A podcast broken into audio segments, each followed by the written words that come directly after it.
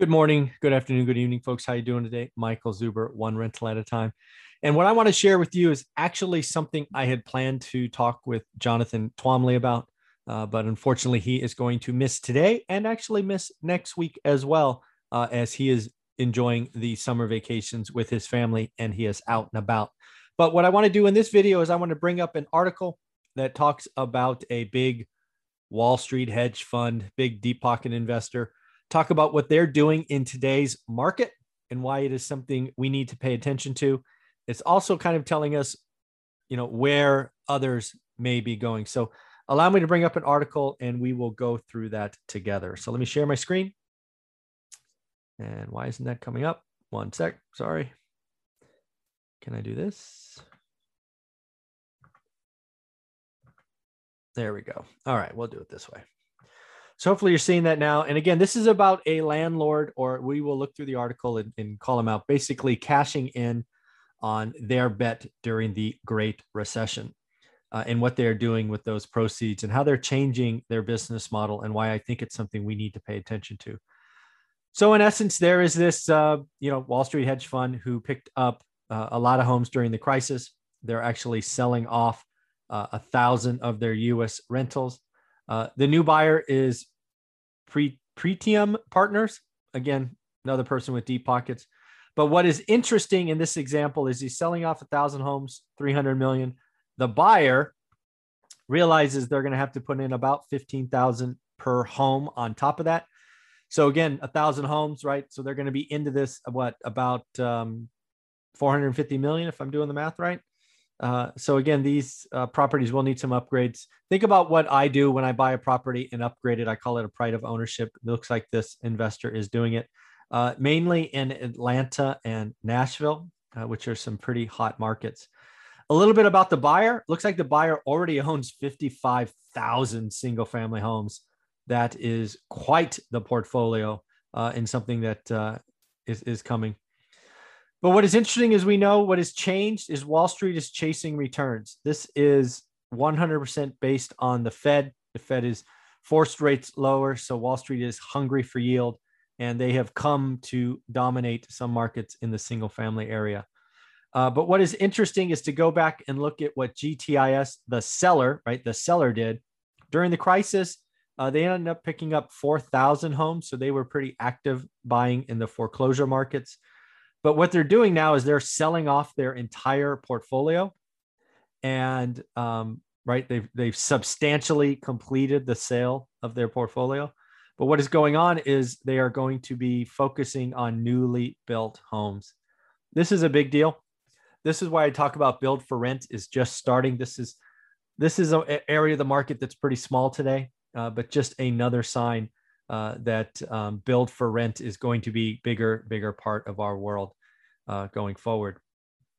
Uh, moving a little bit lower, again, they are deep pockets. There's a lot of people coming. They've committed billions of dollars to buy rental homes. Um, you know, Blackstone, KKR, Brookfield, all of that.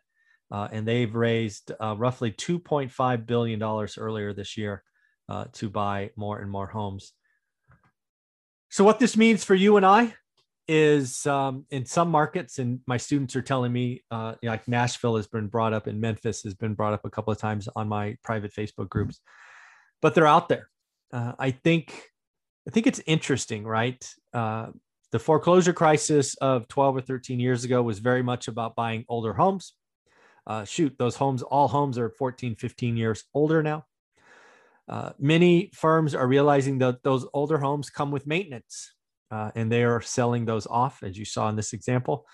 Uh, but they're staying in the game, right? They've got the infrastructure, they got the teams, they got the know-how, uh, but they're going to be buying newer product, right? A lot of these test runs we've talked about. I think we talked about one in Houston, Texas, 130 or 150 houses. Uh, build for rent is coming.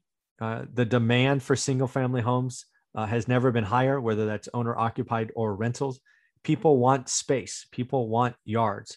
Uh, so if you are in these markets with growing populations and growing economies, uh, you are likely to see increased demand uh, prices and also some increased rent.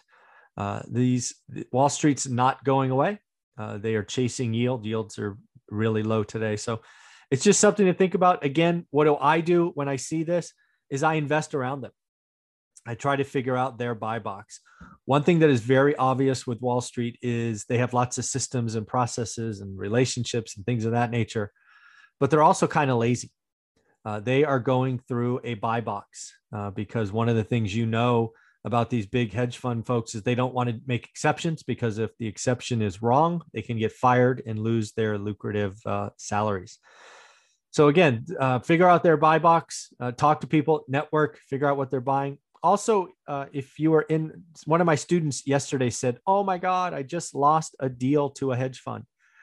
What I told them in the group is don't worry about it. They uh, they uh, right now it seems like they back out or don't close 50% of the housing that they, they lock up. Something during inspection or something comes about and they're they back out. So they are not they're not great closers, right? They don't close 100% of the deals they get in. They don't even they barely close half based on some of the conversations I have had. And then lastly, something I want to bring up. Uh, obviously, we have the 4th of July weekend, the 4th of July celebration coming up. And what I've decided to do is I will let the uh, June 50 discount roll uh, until July 5th. So if you thought about getting the course, how to get started one rental at a time, you want to change your future, change uh, what is going on, you can do the work. You can buy the course, link below, and uh, see what it's all about. You will save $50 uh, through July 5th morning. I will change it on July 5th. But heck, it's only four more days halfway through the year, people are thinking about how to change their future. I thought I would let that keep going. So hope that uh, hope that helps somebody. Uh, hope that saves you 50 bucks. You get the course. If you do get the course, uh, make sure you join the private Facebook group. Uh, just search in Facebook for a group called uh, One Rental at a Time Works. Have a wonderful day, everyone. We will talk to Jonathan in a couple of weeks, and I hope you have a great time. And if you're going on vacation somewhere, let's have some fun. Leave a comment below. Let me know where you're going. Uh, I'd love to hear from you. Take care. Bye.